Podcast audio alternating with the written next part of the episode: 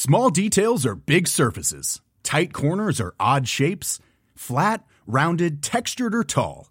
Whatever your next project, there's a spray paint pattern that's just right. Because Rust-Oleum Custom Spray 5 in 1 gives you control with five different spray patterns. So you can tackle nooks, crannies, edges, and curves without worrying about drips, runs, uneven coverage, or anything else. Custom Spray 5 in 1. Only from Rust-Oleum When you need mealtime inspiration, it's worth shopping Kroger, where you'll find over 30,000 mouthwatering choices that excite your inner foodie. And no matter what tasty choice you make, you'll enjoy our everyday low prices, plus extra ways to save, like digital coupons worth over $600 each week. You can also save up to $1 off per gallon at the pump with fuel points. More savings and more inspiring flavors make shopping Kroger worth it every time. Kroger, fresh for everyone. Fuel restrictions apply. They were known as the OSS, the Office of Strategic Services, a fledgling organisation that would one day grow to become the formidable CIA. Yet during the Second World War, this organisation was still new and tested and keen to make a name for itself. And so, it was within the OSS that a secret group of scientists were tasked with developing dirty tricks and cunning weapons for the US and the Allies to help win the war. They were the Dirty Tricks Department. I'm your host, James Patton Rogers. This is Warfare, and to help us explore the bizarre inventions and unbelievable missions put forward by this real life Q branch of mad scientists, I'm joined by author and historian John Lisle. John is the author of The Dirty Tricks Department, published by the History Press, and it's with his help that we explore everything from silent pistols and radioactive foxes to bat bombs and bonkers strategies.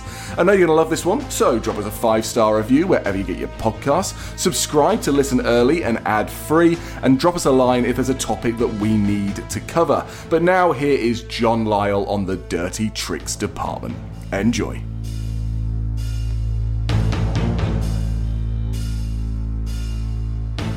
Hi, John. Thank you so much for taking the time to come and talk to us about this key area of your expertise these secret missions, secret tactics, and secret weapons. And just mentioning these sort of topics makes me think of James Bond, of course, and the unbelievable mm-hmm. gadgets that Q, the head scientist who is in charge of Q Branch, created. And this is literally what your research focuses on investigating the real life inventions and real life missions of the real life Q Branch.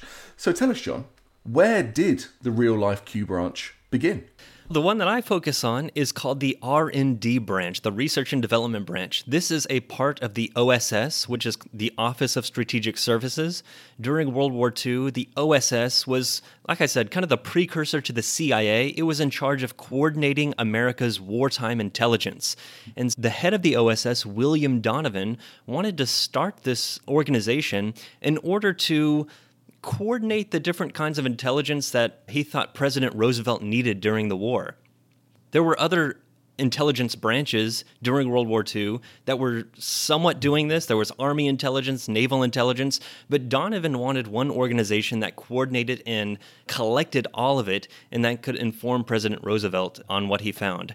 Now, Donovan took this beyond just intelligence, though. He wanted his organization, the OSS, to not only collect intelligence, but to distribute propaganda, to spread disinformation, and to sabotage the enemy in Europe and in the Pacific. And so, one of the branches of the OSS that was created to sabotage this enemy was this R&D branch, the research and development branch. And its responsibility was basically to create the secret weapons, gadgets, documents, disguises that undercover agents would need in their sabotage missions or even espionage missions. And so, the head of this branch, Stanley Lovell, is the guy who essentially figured out the different secret weapons that were needed and figured out how to get them abroad. And so that's what this branch was in charge of. Ooh, I'm intrigued already. So let's leave the James Bond analogy to one side because the purists are going to be very clear about the fact that we're talking about the US and we're talking about the US during the Second World War. But let's focus in on William Donovan. Now, I think I recall some research about William Donovan. This is this Wild Bill Donovan, who was a World War One veteran. That's exactly right. This is Wild Bill Donovan was his nickname. He was a World War I war hero. He was basically the most decorated American soldier in World War I. He won the Medal of Honor, which is the United States' highest military decoration that you can get. And so he was a very well-known figure, especially after World War I.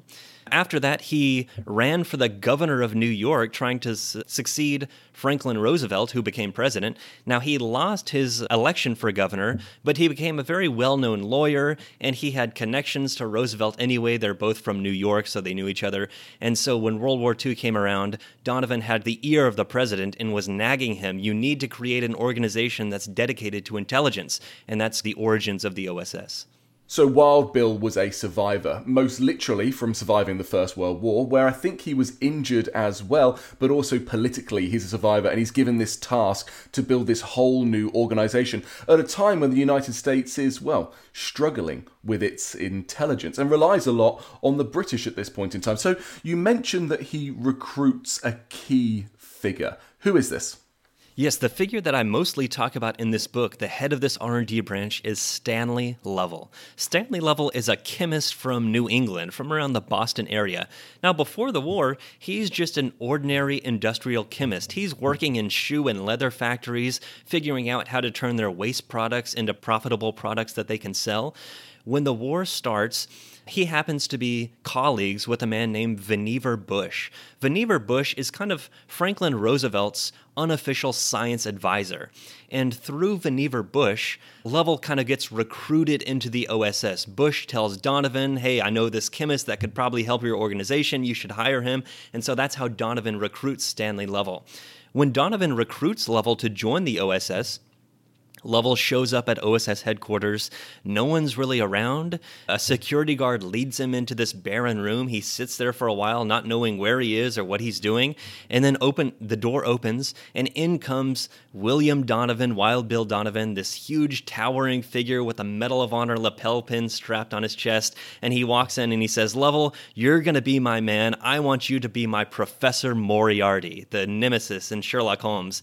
He says basically, I want you to create all the underhanded tricks for the OSS during this war. I need your expertise. Will you join me?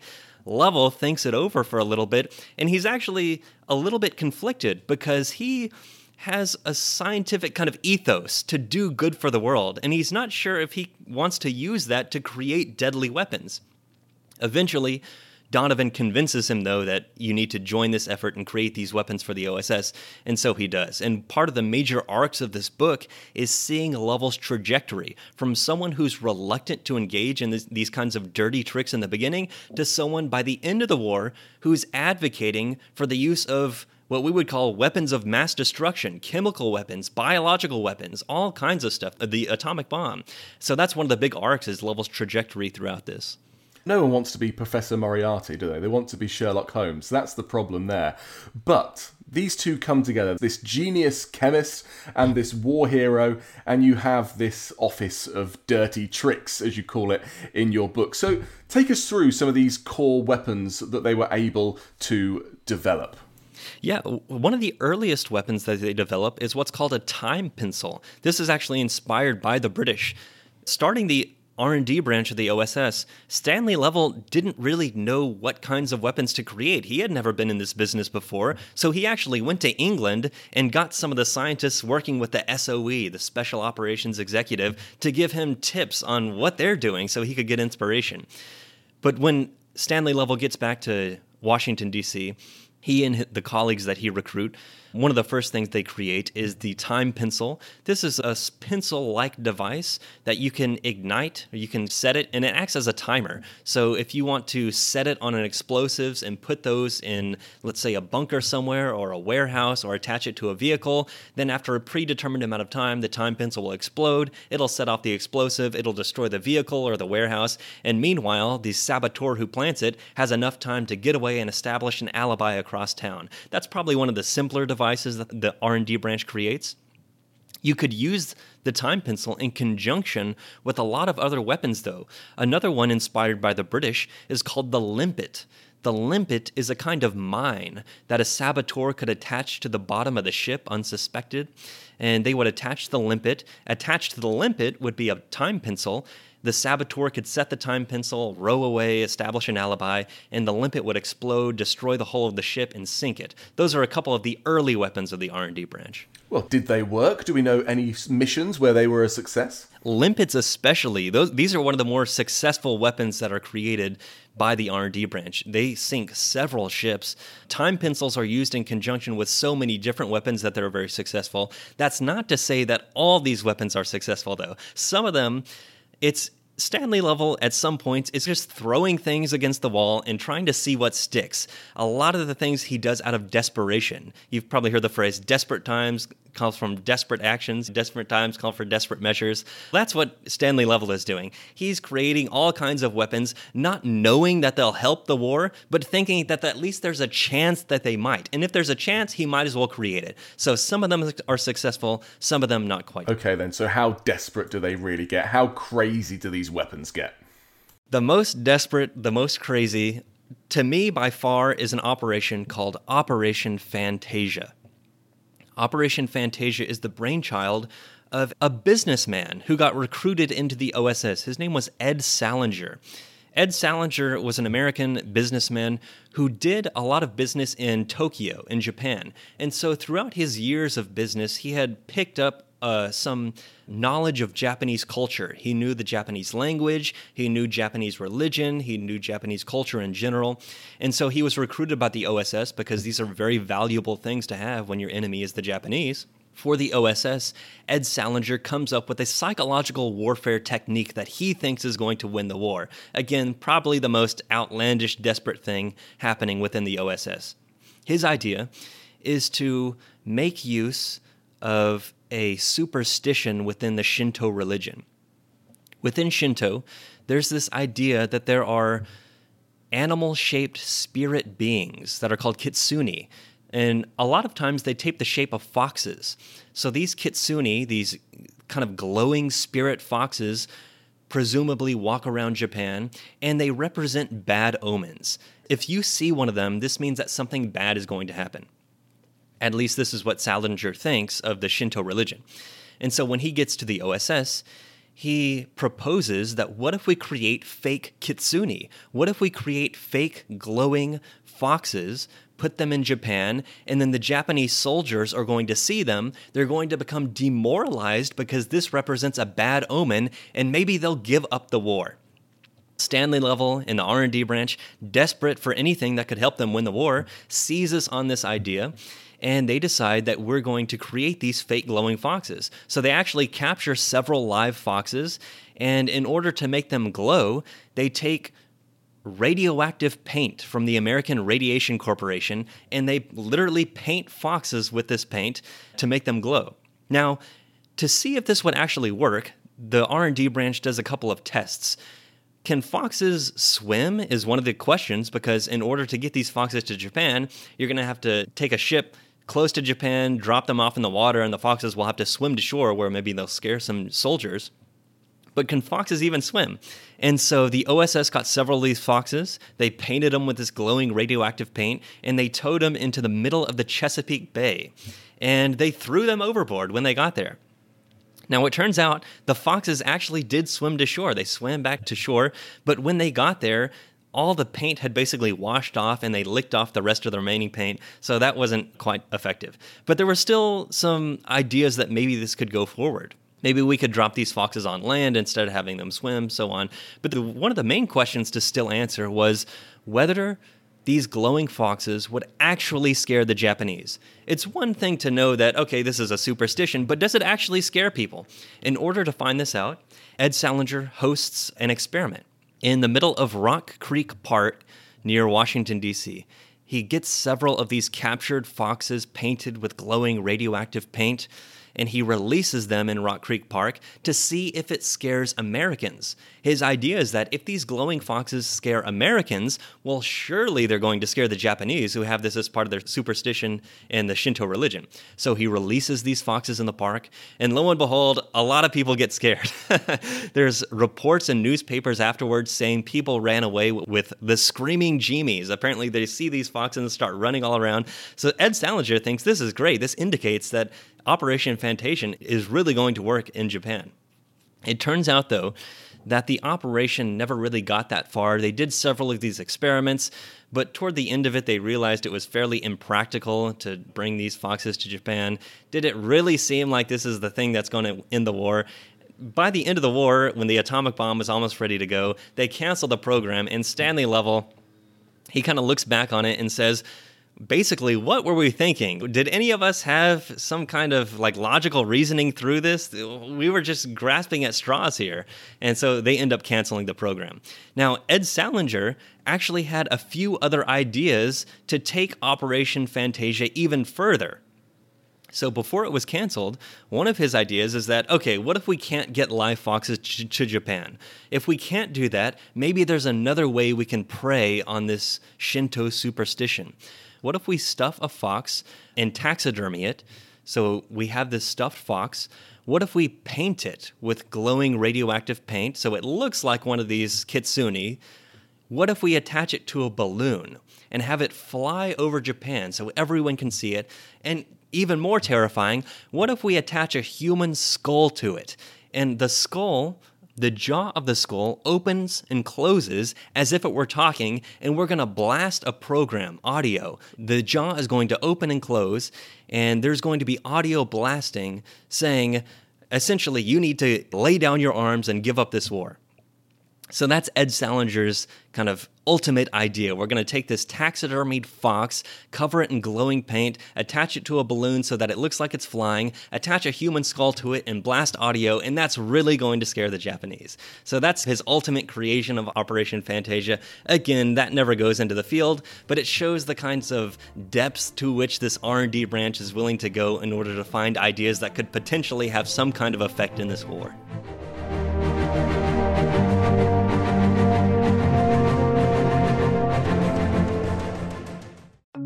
Hello, host of Dan Snow's History Hit podcast here. History isn't just dates and facts, it's about the incredible stories that shape our world.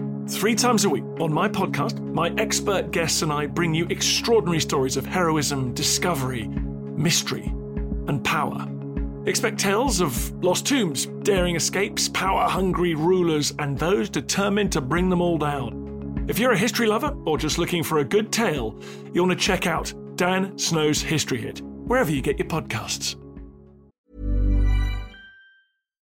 Hi, I'm Daniel, founder of Pretty Litter. Cats and cat owners deserve better than any old fashioned litter. That's why I teamed up with scientists and veterinarians to create Pretty Litter. Its innovative crystal formula has superior odor control and weighs up to 80% less than clay litter. Pretty Litter even monitors health by changing colors to help detect early signs of potential illness. It's the world's smartest kitty litter. Go to prettylitter.com and use code ACAST for 20% off your first order and a free cat toy. Terms and conditions apply. See site for details. Many of us have those stubborn pounds that seem impossible to lose, no matter how good we eat or how hard we work out. My solution is PlushCare. PlushCare is a leading telehealth provider with doctors who are there for you day and night to partner with you in your weight loss journey. They can prescribe FDA-approved weight loss medications like Wegovy and Zepbound for those who qualify. Plus, they accept most insurance plans. To get started, visit plushcare.com slash weight loss. That's plushcare.com slash weight loss.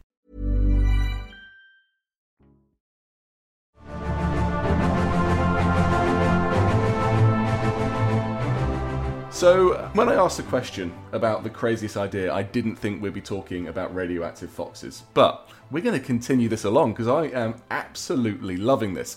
Now, what about their biggest failure? What would you say when it comes to actually trying to apply these into practice? Which one was a monumental, absolute catastrophe? I think one of the biggest failures, and it's an ironic failure, and I'll explain why it's an ironic failure. One of the biggest failures is probably what's known as the bat bomb. The bat bomb. This is probably one of the more famous of the inventions that's created by this R&D branch. The idea came from a man named Lytle Adams. He was a dentist in the United States. He's not even a chemist or a scientist, or he doesn't have weapons experience or anything like that. Prior to the Japanese attack on Pearl Harbor that brought the United States into the war, Lytle Adams had gone to Carlsbad Caverns, where there's a colony of millions of Mexican free tailed bats and he was just a vacation. He didn't think much of it. But after the Japanese attack on Pearl Harbor, he wanted to dedicate his life to service to his country to help win this war. And he was thinking to himself, what can he do to make a difference? And he thinks back to his trip to Carlsbad Caverns and he realizes maybe I can invent a device that can help the United States. This is going to become the bat bomb. After seeing these bats in the caverns, he realizes what if we strap incendiary devices, like devices that can produce fires. We strap those to the bats, we release the bats over Japan, and the bats will naturally roost into areas like warehouses or houses or wooden piles where they will explode and they will create fires, and these fires will destroy a city. Now, Lytle Adams thinks that this is a great idea because instead of just dropping bombs over a city, which are indiscriminate and you can't really target them that well, these bats are like heat seeking missiles. They will go directly to where you want them to. They will go right into buildings to roost, and then they will blow up and set those buildings on fire how does that turn from an idea that Ed Salinger has into actual working prototypes that we'll talk about in just a second? Ed Salinger. Yeah, who green lights that one, John? yeah, it turns out it's the most important kind of person in the country. It's Franklin Roosevelt himself. The way this eventually comes about is that Lytle Adams had previously invented a a device called an air mail delivery system. This is like a plane that could fly over the countryside and it would drop a hook and the hook would snag packages and then the crew of the plane could reel in those packages that way the plane wouldn't have to stop this is to speed up the delivery of mail now it turns out lytle adams gave a demonstration of that system to eleanor roosevelt the wife of President Franklin Roosevelt. So he was in her good graces. When World War II comes along, he has this bat bomb idea. He gives the proposal to Eleanor Roosevelt. She gives it to her husband. Her husband kind of glances over it and sees that maybe there's something here. Who does he give it to? He gives it to William Donovan, the head of the OSS, and says, Your organization does stuff like this. Figure out how to see if this is anything useful. On Franklin Roosevelt's note to William Donovan, he emphasizes about Lytle Adams this man is not a nut. Look into this. There might be something here. So, who does William Donovan give this proposal to? Stanley Lovell, who's in charge of the R&D branch, the one OS branch capable of even inventing something like this. So that's how Stanley Lovell ends up with this bat bomb proposal.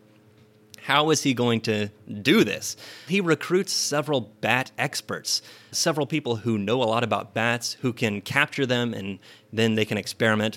Another important person he recruits for this is a guy named Louis Fieser. Louis Fieser is the inventor of napalm. So this is a, like a jellied gasoline that attaches to anything that it touches and it burns very hot. So he invented napalm at Harvard a few years earlier. He's a chemist. Stanley Lovell knew of him and Stanley Lovell recruits him to join the OSS. Now that he has Louis Fieser, he tells Louis Fieser, I need you to invent a very tiny incendiary device with napalm that we can attach to the bats. And so that's Louis Fieser's task. So he actually invents this device. It's a small, just little incendiary, almost like a wallet that you can attach to a tiny bat. And he gets several of his colleagues to go to Carlsbad Caverns and literally swing around nets that they catch the bats in. They do several tests with these bats. At first, they don't attach the napalm devices to the bats because they want to just see if you artificially cool bats, the idea is that maybe we can put them in a hibernative state to make them fall asleep and then we can put them in a plane and we can fly them over Japan. So, to see if this would actually work, they put these bats in a kind of hibernative state. And it turns out the bats that they were actually using, Mexican free tailed bats, don't hibernate. They actually fly south for the winter. So, that didn't really work too well. But, anyways, they get these bats groggy put them in a plane. They fly over the desert just to drop them to see if they'll actually reawaken. And it turns out on this first test, the bats had been cooled down too much, so they stayed frozen and they just smashed into the desert ground. And that was that for that test. So that test didn't work too well. But the idea, Stanley Lovell thinks there still might be something to it. So for the next test, they actually have a successful test where they're able to drop bats, they reawaken, they fly around. Louis Fieser decides he wants to do an actual test with his napalm devices to see if, you know, everything works in conjunction with one another. The bat, the napalm device, the time pencil that's going to set off the napalm device. So he attaches to several bats the napalm device, the time pencil, and they cool them down. And they're taking some pictures, but then they realize that the bats start waking up quicker than they expected, and they actually fly away before they can catch them. And they have these napalm devices strapped to them with the time pencils. It turns out the bats fly into a barracks, they fly into a control tower, and they blow up and burn the entire thing down. So, but this is a terrible success, John. Exactly. When earlier I said that it's an ironic failure, it's ironic because it actually worked. In the test, these things actually worked, the bat bombs. But it turns out that the project never went to Japan.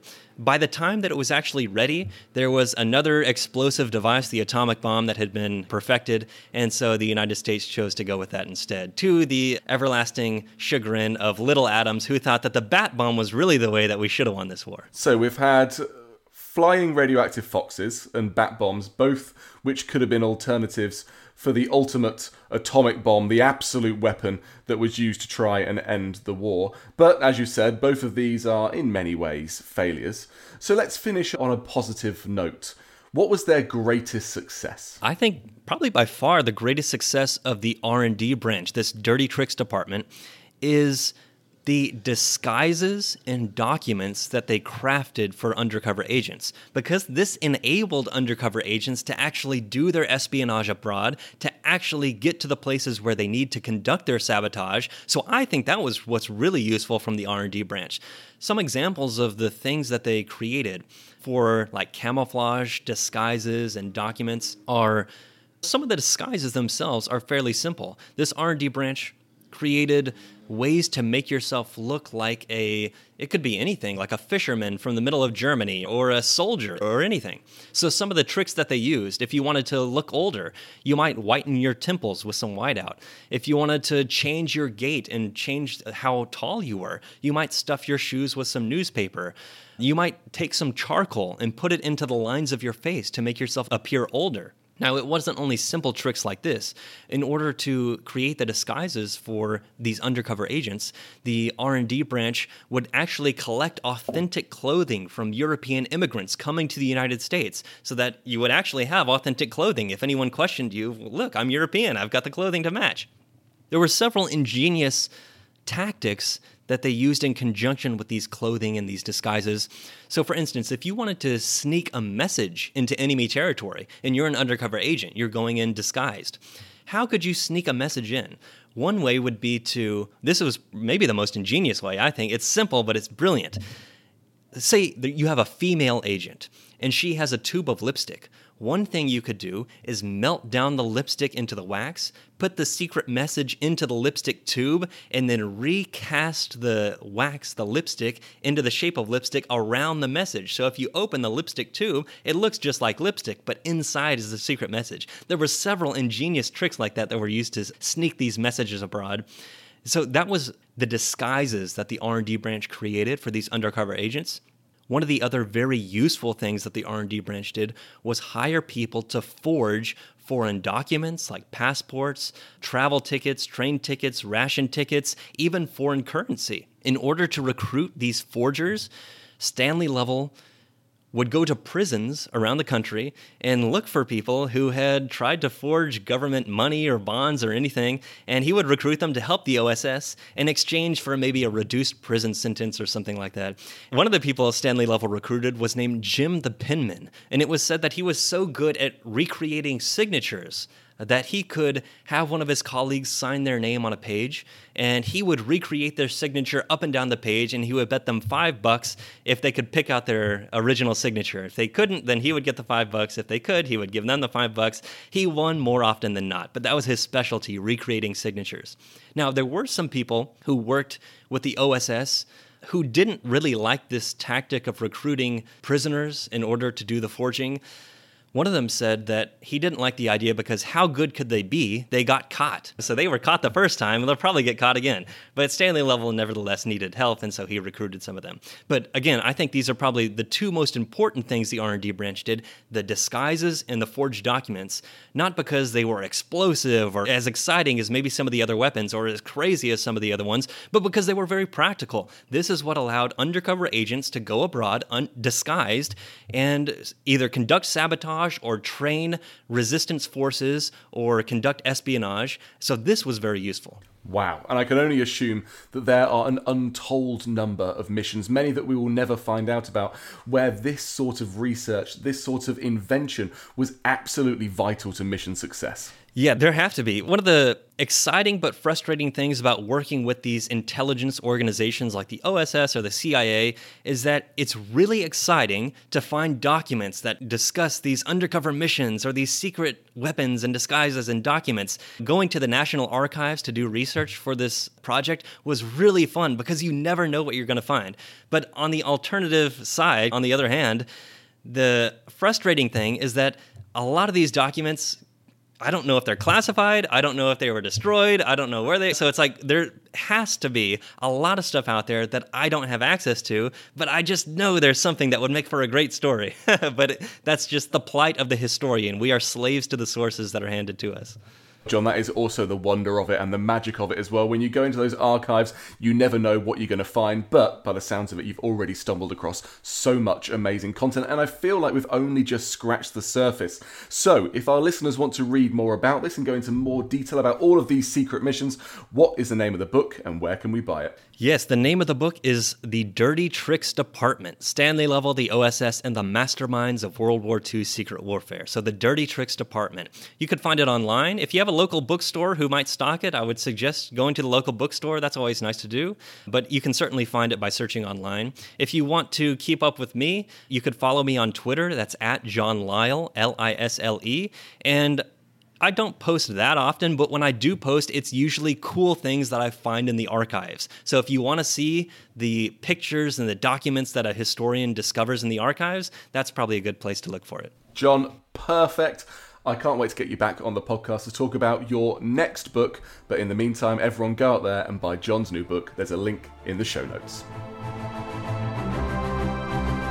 Thanks for listening, but before you go, a reminder that you can now follow along online on Twitter at HistoryHitWW2, on Instagram at James Rogers History, and on TikTok also at James Rogers History. You can also subscribe to our free Warfare Wednesdays newsletter via the link in the show notes.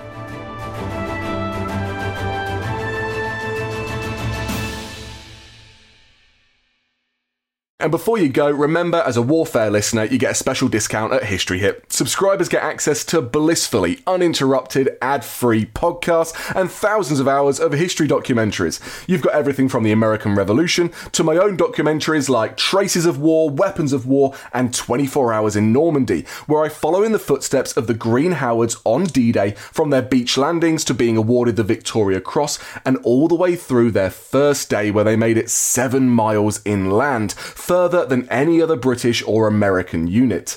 So head over to historyhit.com forward slash subscribe or follow the link in the show notes and use the code WARFARE to get 50% off your next three months. That's the code WARFARE to get 50% off. And if you're an Apple listener, you can subscribe for new ad free episodes within the app. So give it a go. I know you're gonna love it.